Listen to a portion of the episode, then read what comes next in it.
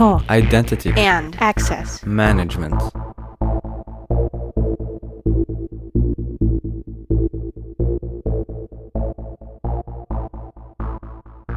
Welcome to the Identity at the Center podcast. I'm Jeff, and that's Jim. Hey, Jim. Hey Jeff, how are you? It's Friday. It's Friday, and it's the beginning of summer or the end of spring, or however you want to look at it.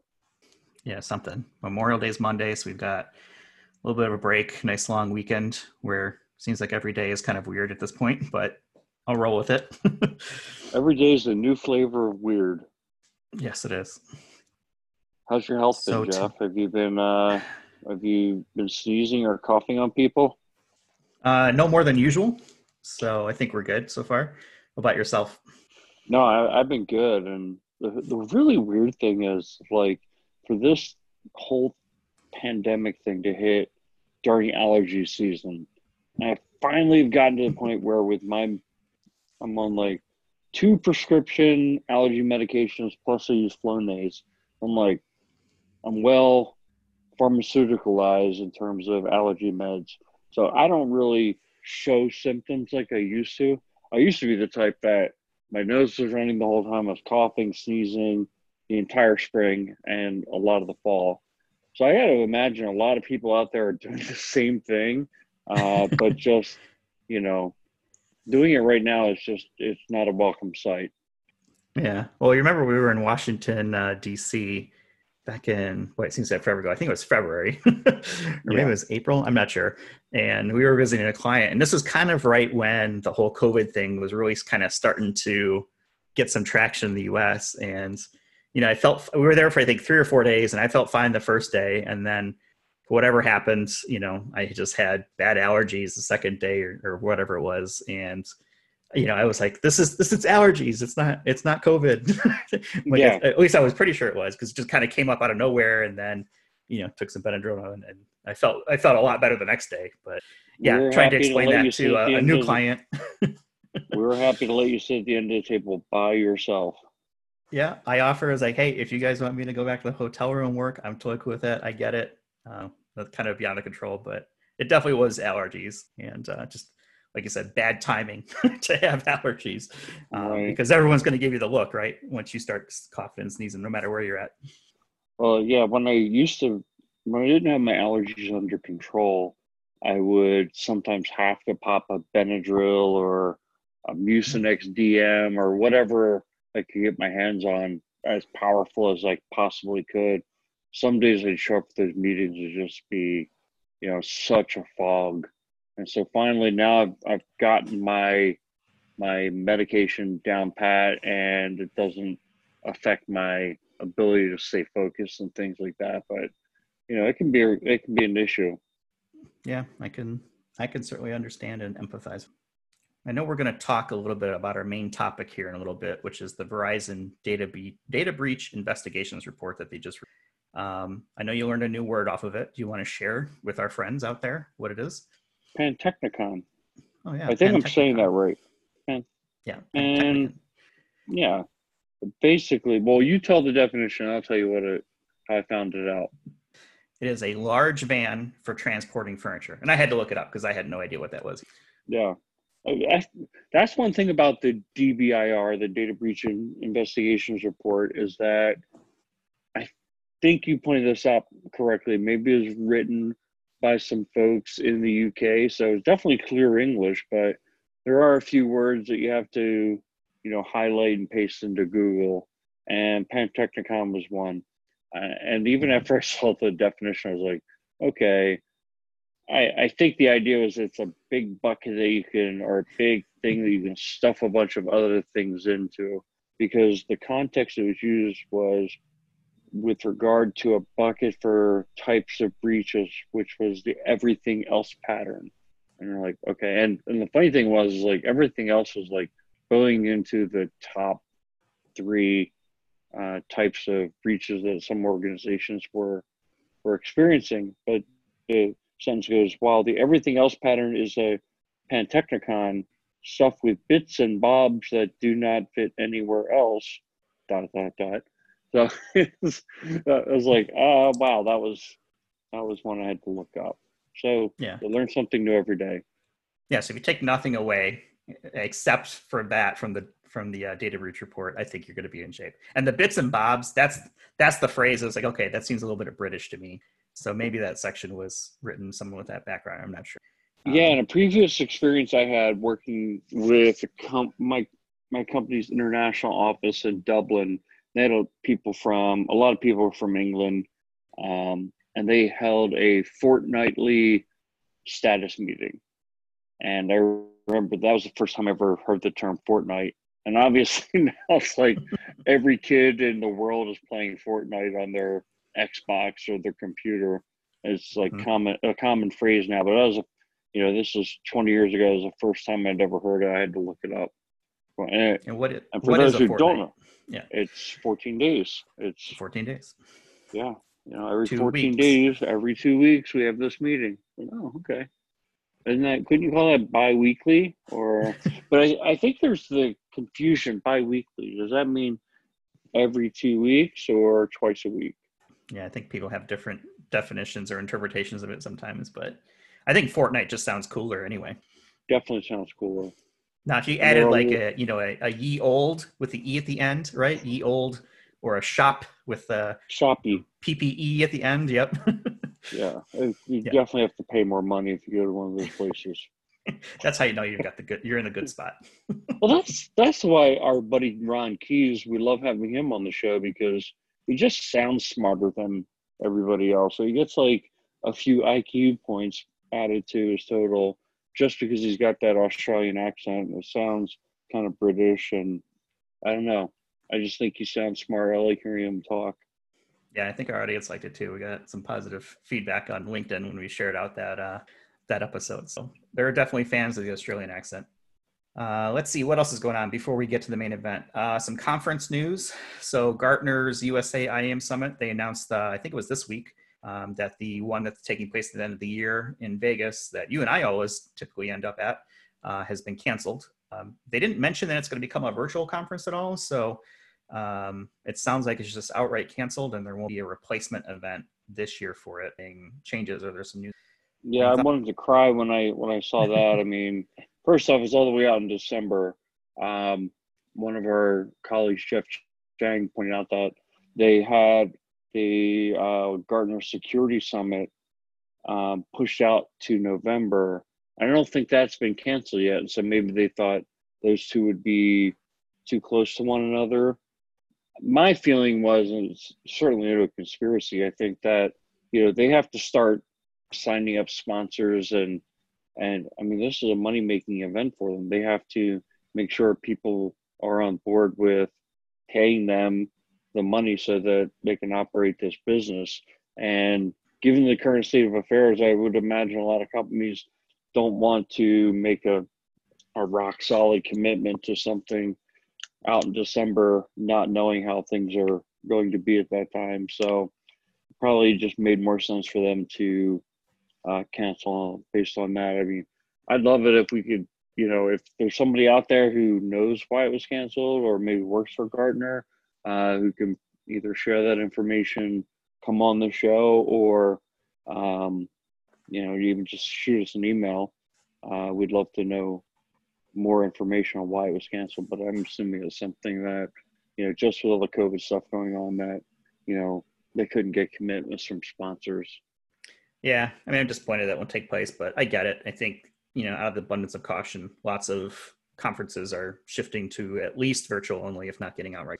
Um, RSA's conference for next year, which typically takes place in February, which is the last conference I went to before you know things kind of went sideways here this year. Um, they've already pushed that back to May of next year. So, you know, I think there's a lot of precautions kind of. I know you and I will be disappointed because, you know, I think our, our tradition out there is that we make uh, our friend Mr. Chang uh, buy us uh, the buffet at Caesars, The Bacchanal, uh, which is the the Bacchanal. Bacchanal, which is a very good buffet. So that's been kind of like our tradition for the last few years, is we make him take us there. Yep, absolutely. Yeah, and the the likelihood of making a very of this being a memorable year in terms of you know making elite status on airlines or hotels, it's not going to happen. Yeah, I think if you, you know, I think fortunately for for us word warriors, a lot of companies have already extended it out to 2022.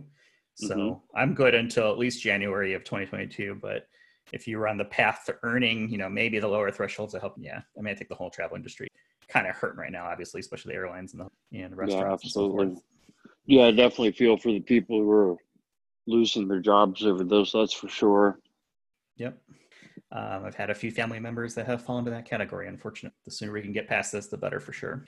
Uh, the other conference news that we've got going on here, Identiverse 2020, uh, that is taking place in a few weeks. That'll be a virtual event. Uh, I guess they're going to make some sort of announcement next week. I'm not sure what it is, but um, that's generally one of the better IAM conferences of these. I think it's one of the best ones. Typically more technical focus, which is good. Um, although they do have you know content pretty much for everybody. Like I said, this year it'll be virtual. It's usually in the middle of, so um, be on the lookout for that one as well. And I'll put a is link that a free that. one, Jeff?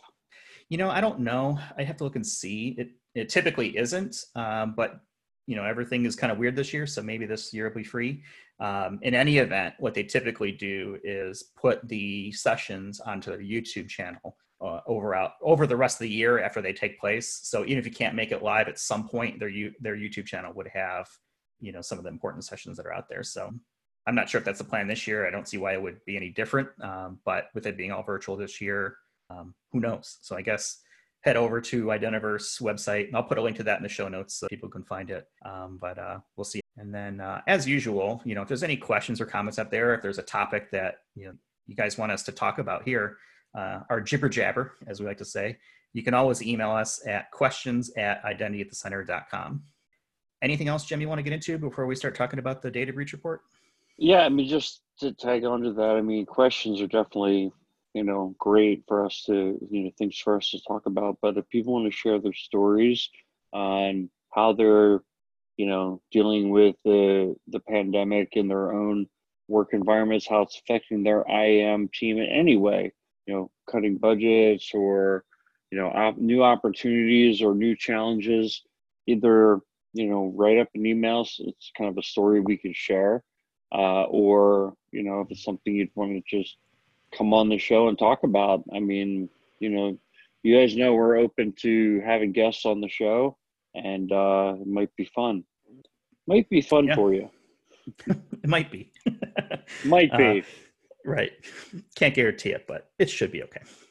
Uh, all right, let's get into the 2020 Verizon data breach investigations report, which is quite the mouthful. I will have a link to this as well the Pantechnicon, right?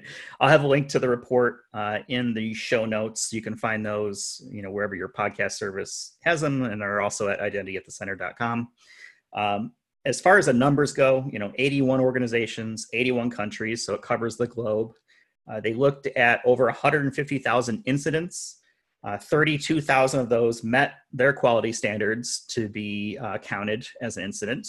And of those 32,000, 4,000 or almost 4,000 were confirmed data breaches. So if you do the math on that, if you got 4,000 data breaches in 2019, that is almost 11 breaches a day every day of 2019 around the world, which is just an insane number of breaches. and that's not even incidents, right? That's that's confirmed uh, breaches. So I think it's important before we get too far here and we start talking numbers is to define what an incident is and you know, an incident is it's a security event that compromises CIA. So confidentiality, confidentiality, integrity, or availability of an asset. Whereas a breach takes it a step further and it's a result in a confirmed disclosure, not just the potential exposure of data to an authorized party. So that's the difference between an incident and a breach, and that's something that you'll want to keep in mind as we're talking here. And uh, some of the other things that they classified as action types those are hacking, social, error, malware, misuse, and a physical action types like physical security, that sort of thing. So keep those kind of things in mind as here as we're talking. And uh, let's just kind of jump right into it. Jim, what do you want to start with? Let's start with um, the types of breaches. So um, 37% of breaches uh, were the use of stolen or use, or came as a result of stolen or used credentials. So um, that number kind of struck me as low, but as I went through the report, I realized there were other areas that kind of lean on that same process, same you know, what I would call logging in um, mm-hmm. that make the number much higher. So I think some of it is in the the wording of the classification of the data. Um, you know, I I think at the end of the day, one of the things, one of the parts of the report that I found very interesting was kind of jump toward the end of the report. There were um, how the breaches affect large versus small to mid-sized businesses, large organization versus small to mid-sized, and you know the types of um, events that they are experiencing. And so, one of the things that are very infrequently used against large organizations are brute force attacks. And in my experience in working with a lot of large organizations, they have uh, controls in place. Most of them have controls in place to prevent those types of attacks, to identify them and prevent them. And mm-hmm. I would imagine that smaller businesses, it, you know, it's a total generality, and that's what you get with reports is generalities, and they're aggregating data from multiple sources. But when you start seeing that 10% of the incidents came as a result of a brute force attack for small to mid-sized businesses, say, hmm, they must not all have that con- that type of control in place. Yeah, you have to imagine a small, smaller mid-sized business probably doesn't have the security budget, right, of a large organization or enterprise type security. They're making do with you know tools that may be included with some of the things that they've got. You know, if they have them.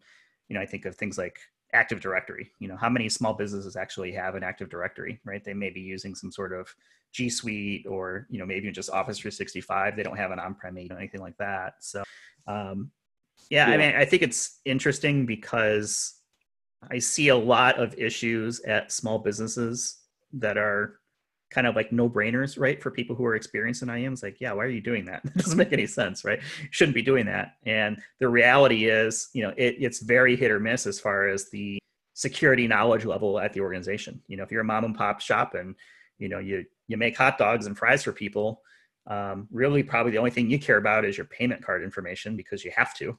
And you probably either outsourcing it or having some sort of turnkey service that takes care of it for you. Um. So you may not necessarily be concerned on the security side, whereas you know, maybe your Wi-Fi is open, and maybe your open Wi-Fi in your cafe leads to an office computer. Not saying that I didn't have this happen uh, 20 years ago, as I was sitting in a cafe and, and was able to access, you know, someone's office PC and look at receipts. And then when you inform the manager, say, "Hey, you should probably lock that down," they say, "Oh no, it's very secure." And then you show them mm. on the computer that no, it's not.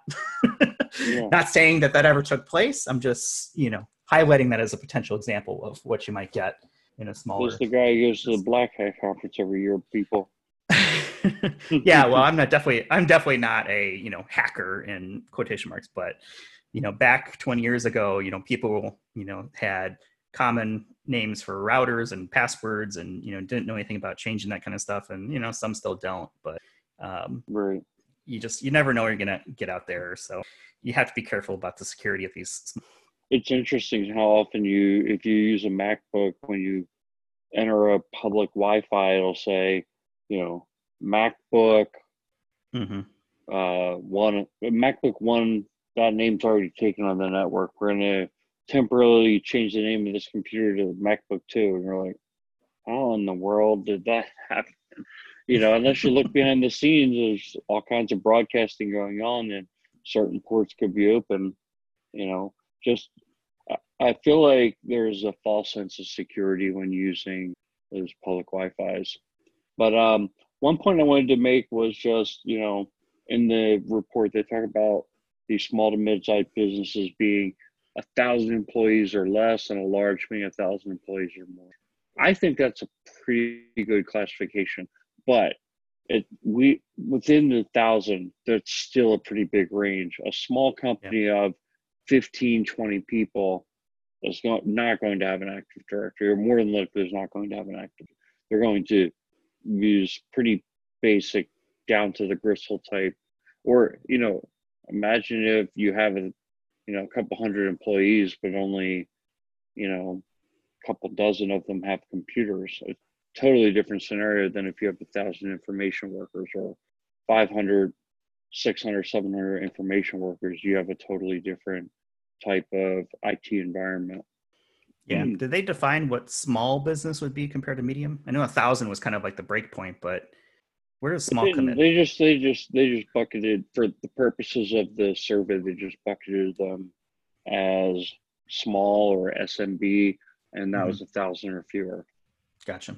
So, okay. but I one of the main points that they're driving home in the report is that the types of events that small and large organizations are experiencing are growing a lot more alike than they were in 2013 the last time they talked about this uh, you know seven years ago six seven years ago where small organ all organizations are moving more toward as a service type delivery models for their applications and their IT footprint both large and small are moving toward that so they're starting to experience the same types of of incidents and having the same type of um, you know IT portfolio.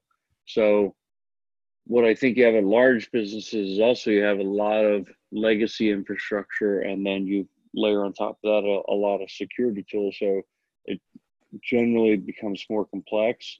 Uh, but you know, Salesforce or Workday, those types of um, as a service delivery models are used by small and large organizations. So mm-hmm. some of the threats are uh, and the protections are the same regardless of whether you're small or large. Yeah, I imagine phishing, phishing is probably a very common thing that happens across the board, no matter who. Yeah, I mean, phishing definitely ranks as as one of the highest. But you know, interestingly, what jumped off the page to me was spyware or malware. Um, basically, malware as a category was like, you know, by far the biggest threat. And you got to think, okay, how do and that's why I think what you're this is not an IAM report. This is security incident report. And so mm-hmm. when you see that number at you know 37% where it's credential based, um, that's because a lot of the incidents are happening via malware. Those are things that are being sent to people in email. They're they're clicking and opening files and they infect the network um, and that's you know small and large.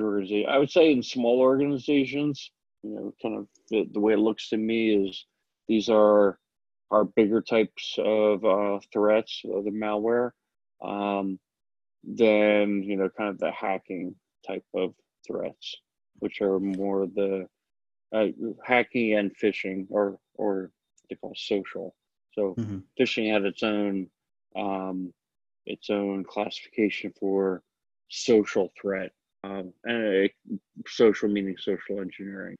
Yeah, I think that's an important piece of information to put this in context, right? The, the, the report is not IAM specific, it is security as a whole.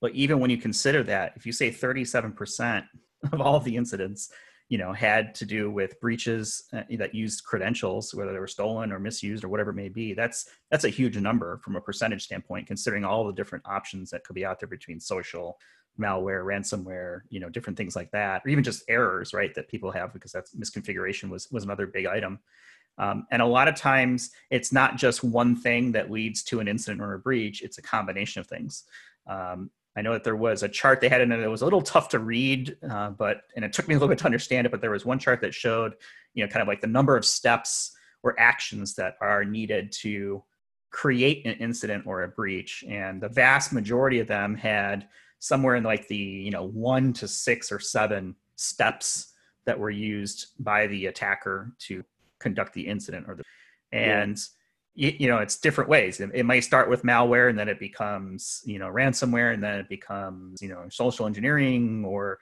you know maybe credential misuses in there at some point. So a lot of these events all tie back to the credential. And you know i think that's one of the things that stuck out to me is uh, you know one of their notes was that 80% of breaches uh, that included the hacking part were brute force or the use of those lost or stolen credentials so the vast majority of hacking type actions definitely tied back to you know IDs and passwords essentially. Right. Yeah, uh, I mean, other... if you have the, if you have an ID or password, I think that's going to be you know one of the most effective ways. But you know, it's whether it's phishing or it's emailing somebody malware. Um, the same kind of it, it's interesting because we had a conversation last week about a different report and the just kind of identifying um, user education as it could have prevented a uh, a breach from taking place. And it's malware and phishing are you know still kind of the main attack vectors. Sending somebody an email and getting them to either you know tricking them mm-hmm. tricking them to go out to a website and type in their creds or tricking them to open a file. It's like hey this is an excel spreadsheet of of the uh, of salaries or something they launch it. It's not really a spreadsheet. It just goes off and starts infecting the network with with bad stuff. And then you know compound all that is the detection. You know hopefully the person opens that doc opens that file and then calls somebody and says you know what i just opened a file i think bad things happen they mm-hmm. one they might not know or number two they might be too embarrassed and hope that like they closed it in time right pulled the or at least pulled the network cable. yeah, exactly. Got off the Wi-Fi yeah. or something. Right. There's death, taxes, compromised passwords, and phishing are all the constants in life. I think that are out there. You know, we all have a Nigerian prince that's emailing us that wants to give us a large sum of money. They just need our help. So yeah. it's it's exploitative. You know, that's for sure. But um, well, we've had emails go around within our company where it looks like it's coming from our CEO, like, "Hey, this is the CEO." And mm-hmm. yeah, I think this is a 50 person company um, where somebody has gone out probably to LinkedIn or to our website and said, oh, this is the CEO. I'm going to create a Gmail account. I'm going to use the name Victor Barris, uh, you know, as the person, as who I am. And I'm going to say, hey, you know, I need you to go out to the site and fill out a survey and it brings you to screen. It looks like you're supposed to log into your email, you type in your password, and boom, you receive all your and credentials. Yeah, email spoofing is one of the easier things to do too. So just a little bit of, and you know, gathering of information. You know, even if you have a forwarded email, you know, most people in a company they probably have their name, right, their title, their phone number. you know, all this is part of their signature block, and if that gets in the wrong hands or gets you know moved around, or if you can find it on LinkedIn, et cetera, makes it a lot easier to perform that that targeted phishing um, which is more spear phishing, and you know it would technically be called. Um, yeah, it's it's it's always interesting to see those types of things come around. It's like, okay, you know, how do they figure this out? And we had a, actually a pretty good conversation with Richard Bird a while back, where he he talked about some of the privacy and data events that he experienced. And that was a that was a great episode. So definitely recommend if you haven't heard that one to you know go back and listen to that one. Um, but uh, yeah, getting the information out there, you know, where we can be susceptible to it just like anyone. You know, I'm wondering, Jeff, is there a mm-hmm. place for um, antivirus software anymore? Does is it relevant? I think so, but I don't think it's um, the end all be all, right? If you're putting all your eggs in the antivirus basket, you're going to have a bad time. I mean, I still think there's a value for it, uh, especially if you have machines that are not locked down and people are local administrators and can install whatever they want. Um, right? Because one of the you know things that people like to do is you know they'll drop a, a USB drive in the parking lot.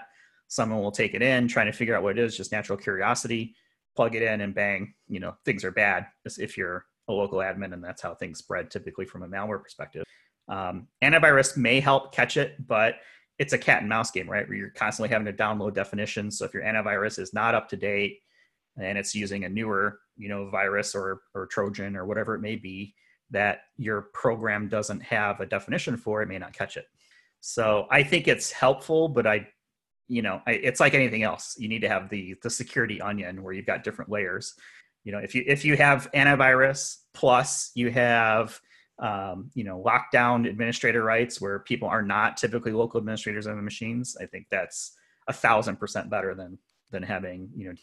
Right. Yeah, I think um, I think my feeling with antivirus has always been Even if you download the definitions today and they were just released today, if there's a virus that was just written and it didn't mm-hmm. make it into the definitions, then what really good does it do you?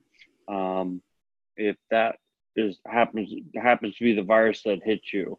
Um, yeah. Now, I've heard with some antivirus software that it looks for patterns. So it's not just simply, you know, is this a program that's trying to execute a specific virus that um, we're aware of, but it looks for the types of things that viruses do. Um, so that I think can be helpful. But I think your your point is well taken. It's the security onion. It's it's um, part of the defense strategy, but it's not everything. Yeah, and that heuristics approach, which is what you're referring to, where you know AV may look for different patterns, et cetera. That's something that's been out for a while, and it, you know it's hit or miss. It's looking at you know different types of things and trying to classify it. You know, as potentially a virus, but that's also where you get false positives too, right? So if you ever tried to, if you've ever had antivirus installed and try to run a legitimate program, uh, you know, Windows actually has this built in with uh, Smart Screen, which is part of the Windows 10 OS. You may occasionally get a prompt that says, "Hey, we think this is a virus," even though you're fairly confident that it's not. Right? It's it's not part of their database, but whatever you know install you're trying to run, they have classified as maybe something that's not uh, legitimate it, there's there's a you know a pro and a con for for each of it, I guess. But that heurist, heuristics uh, feature is something that's you know hopefully standard across the board. I remember that used to be you know hot to trot, man. That was like you know nobody had that except for Norton or McAfee or whatever it was called back yeah. in the day. And yeah, now McAfee's out there, and I'll be honest, it's one of the first things I, un- I uninstall uh, when I have a new PC because I just can't stand it. It's so um, invasive and intrusive and uh, i'll use other things like you know malware Malwarebytes and uh, you know the built-ins and stuff like that but yeah so it always see, here's here's here's an information security conundrum i've heard mcafee and to me it seems very clear it, when you look at the word it's pronounced mcafee i've mm-hmm. also heard people say mcafee and mcphee so are you asking which is right? I is there even a is there even an argument? Or are the other people just like trying to be fancy? Well so it's named after john mcafee and i believe i've heard him pronounce his, his own name as mcafee. So that's typically what i've gone with. Um, before it got bought out you know by you know norton and all these other you know companies that kind of consumed each other but i'm pretty sure it's mcafee. So that's what i'm going to go with until uh, i hear someone tell me differently so that that uh, lens you just looked at that through, then I'll apply that to Linux. So I've been saying I've finally given up, and I say Linux, but when um, if when the operating system first started getting notoriety, I called it Linux, or I'm uh, Linux, because it was invented by Linus Torvalds, mm-hmm. and mm-hmm. Linus is you know, what it was named after. So I figured Linux. And I heard some other people who were really into it call it that, but I think everybody's given up because the whole world calls it Linux. Linux. And I think there's a lot of sometimes, you know, confusion between Linux and Unix, and now and then it becomes just Nix, right? With yeah. a star in the front. Star Nix. So yeah. So I use I use Linux, Unix, and Nix all kind of interchangeably. It's probably not technically right, but um, that's just the way that I roll. you did bring up a, a, barn burner type of topic though with the local admin rights mm-hmm. because I think I think everybody deals with this who comes into an organization they're the they're responsible for information security. You come into an organization, people have admin rights and have always had admin rights to their computer and some powerful people don't want to take it away from them. Um, but if you know that you don't have kind of a zero trust model in place in your network and you know if one of your computers gets a covid-19 type virus is going to spread very quickly um I, what are your thoughts there what, what do you advise your clients when you hear that they have admin rights on the local pcs i tell them they should not do that that's my advice is take away the admin rights now, right. that's a way easier said than done, right? And I think it's one of the most disruptive things that you can do from a user experience perspective when it comes to security. So you have to be very careful about how you execute against it. I think it's a lot easier if you can be ahead of the curve when you're a smaller company, right? And there's less people involved.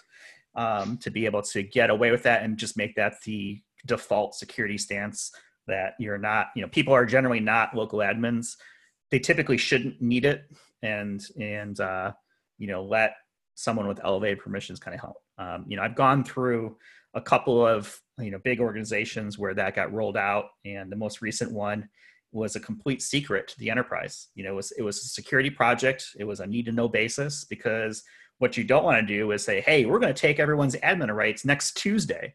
So that becomes, oh my gosh, I need to go out and install all the things that I can before Tuesday. Yeah. We're going to take it away. So, um, you know, you, you flip the switch and all of a sudden you're running like a group policy or you, maybe you've got, you know, um, uh, a security application that you've purchased to help with this, you know, the admin rights. And then all of a sudden it becomes a huge strain on the users. The service desk starts getting calls, so they need to be trained. So I feel it's one of the most disruptive things uh, from an end user experience if it's not managed appropriately. It's going to be disruptive no matter what. How bad of a situation is going to be totally is dependent on communication plan, training strategy, you know, training processes, and and how you plan on supporting it going forward. Because you're absolutely right. You're going to have people who expected to have it no longer have it. You know, executives expect to have it, even though they're the most probably the most targeted, most sensitive of of users that you probably shouldn't have it. so it's definitely uh, something to take a look at and make sure that you're managing it, uh, you know, effectively from a uh, process standpoint. Yeah, you brought up a lot of great points there. I think one of the things as an information security leader, you have to get comfortable in discussing risk and mm-hmm. the organization, the leadership of the organization is going to have to make decisions on which risks to uh, do something to mitigate which risks to accept. And right. I generally find that you know giving people administrative rights to their computer is not going to be a risk worth accepting in most cases. Um, I also think it doesn't have to be a black and white policy that applies to every single person. So if you had 95% of the computers without admin rights, that significantly reduces the risk. Those 95 computers don't aren't likely to fall prey to the same kind of um, misuse. Now, I'm not saying that's ideal, right? I don't want people to come away and say, uh, Jim said we should shoot for 95%. I think 100% mm-hmm. is what you should, should shoot for, or say 99%. Um, but better is is should not you know it's like a, a a quality management term that or a phrase that goes something like uh, perfection should not be the enemy of better. Uh, right. In other words, if you can get better, then you should get better. The other thing that, that you mentioned there is a couple things I thought were spot on. Was like you don't need to make a big pronouncement that you're taking people's rights away. And number two is you don't have to roll it out to the entire company at the same time because more than likely or more than likely the service desk is going to see a, see an increase in the number of calls that they're going to get because you implement it and you don't implement it perfectly, you might have some unintended consequences. Plus the intended consequences, somebody goes and they want to install like a Adobe Acrobat, you know, creator application they downloaded off of a freeware site and now won't install. So they're gonna have to open up a ticket with the help desk, right? But that's kind of what you wanted to happen because you don't want people downloading free software and installing it on their corporate device most of the time unless it's been approved. Um, so that creates a whole extra process, but you might roll out the policy and now people can't open up an Excel spreadsheet that has a macro embedded in it that they use for their work every day. And you didn't realize that that was going to happen. So you don't want to push it out to, you know, thousands of people overnight. You want to try and roll it out over time. Uh, so I think those are just some some different things to take into account. But I do think, you know, at the core of it, as an information security leader, you have to get comfortable talking about risk and getting your leadership to understand that they need to make conscious decisions about which risks to accept and which risks to invest to mitigate. Yeah, and I think that's why relationship building is so important for security leaders at all levels, but you know, especially typically CISOs and things like that is position yourself as a consultant and as an advisor were with their best interest at heart, right? Not just be the no guy, you know, or girl, and find ways to, you know, partner with them and help them understand the risks. And at the end of the day, the business is typically going to make the decision of whether they're going to accept that risk or not.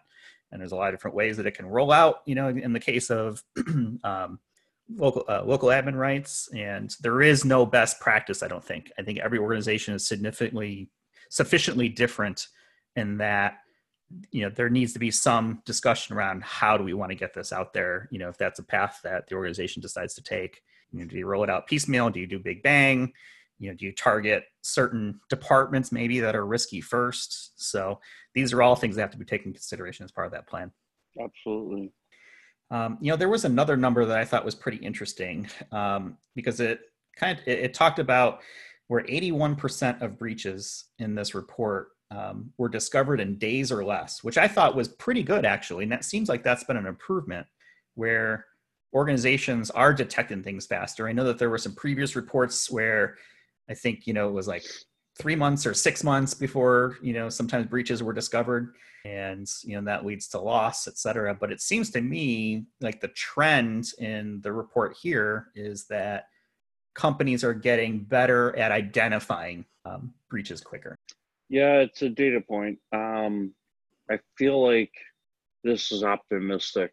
Um, I don't know. I mean, sometimes you see numbers and they just don't match up with your experience. And this is one of those areas for me.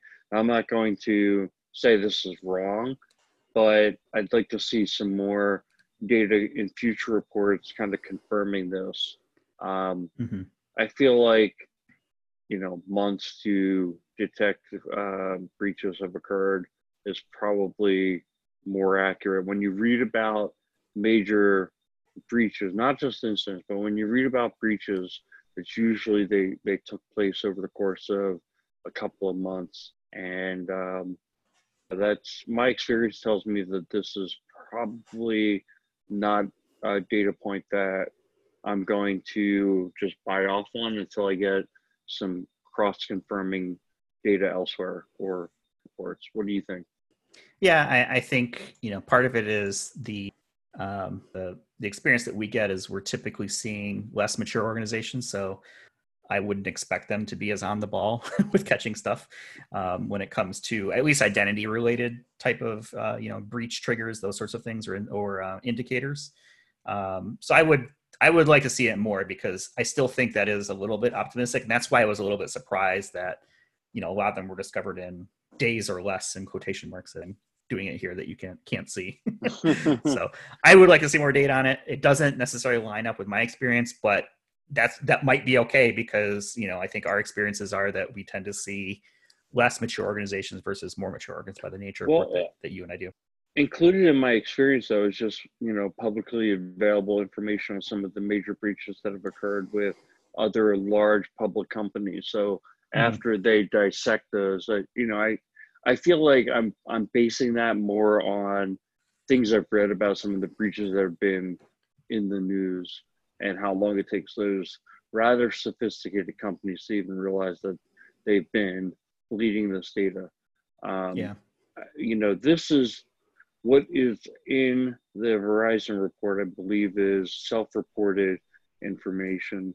Um, that doesn't mean it's not true or accurate, but it's, you know, um, it, the other thing is, I think there's a variance of like, you know, what is the the breach? Um, you know, is it like an Equifax level breach, or is it something much smaller where, you know, a couple hundred credit cards are stolen?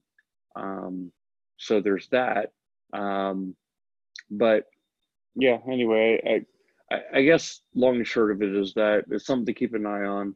I feel like um, you know, I, I asked the question of myself, like, how are companies even finding out when they're breached?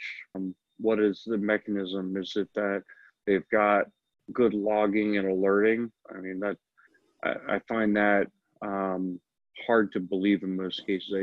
I, I feel like when I find out about um, most like publicly announced breaches where there's been major uh, losses of data, it's usually found out by um, pe- people posting the information on the dark web. Quite honestly, it's like, shoot, that's our data, or someone figures out, uh, oh, that was this bank's data or this company's data that got that got dumped out here on the dark web, and that's how the company found out that they got breached. They didn't find out using their own security tools. So when I hear that, oh, we we're finding out about breaches in days, and then uh, another part of the report, or maybe it was the same part of the report, another uh, data point was that zero percent of the breaches are never found out about. Yeah, okie dokie. It's sure. zero. It's zero right now because they don't know it. yeah. So it's less. It's less than zero percent. It's, it's negative negative one percent. We find out about all of them, and then some. We know we know everything about everything all the time. You know, does so? Here's a question: If if eighty one percent of breaches were discovered in days or less, does a ransomware pop up count as discovered? right. Exactly. Is that how you found out? Because I would say that's a little bit too late at that point. right. Or yeah, or yeah, ransomware took down all of your locked up all your servers. Right. Yeah, yeah. hey, we've got a breach. Yeah. No uh no bull. I'll keep it clean.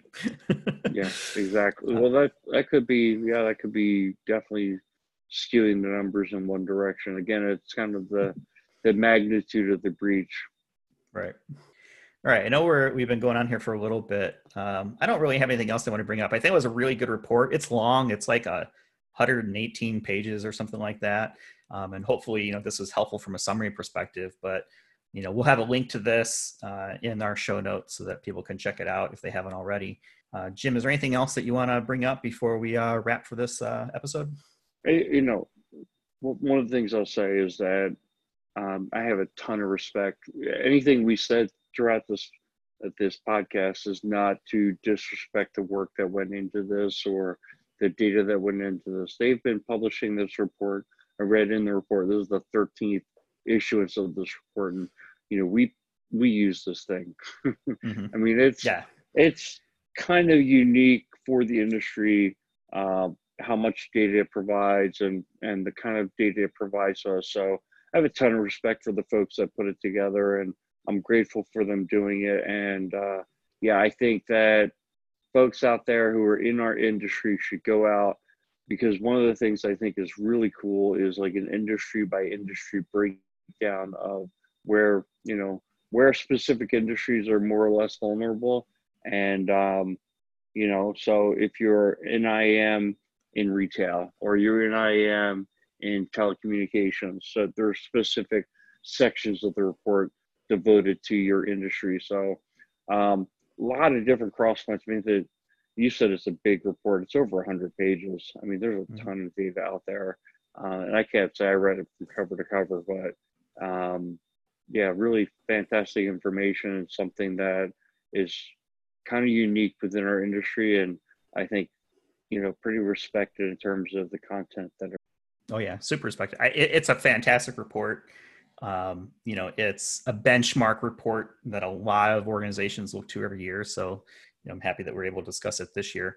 The thing that I like most about it, though is it's it's not written in a very technical language, so it's very easy to understand and digest. And they do a very good job of explaining some of the concepts, maybe if people may not be familiar with it. So uh, it should not be intimidating for people, you know, as they're reading through it. It's it's definitely educational and like like you said there's a lot of specific information around different industries you know even regions et cetera so highly recommended and you know sometimes the language is even a little bit cheeky if i'll if i'll throw that out there since we're using the uh the british uh, uh motif earlier yeah it's a it's a great report definitely for sure all right well i think with that we'll go ahead and wrap it for this week uh, Jim, hope you enjoy a long weekend. And folks here in the U.S. Uh, are celebrating Memorial Day and uh, want people to stay happy and healthy out there. And uh, we'll talk to everyone in the next one. Yeah, happy Memorial Day, everyone, and thank you to all the the brave uh, people who have served the country. Exactly. Thanks, everybody. Take care.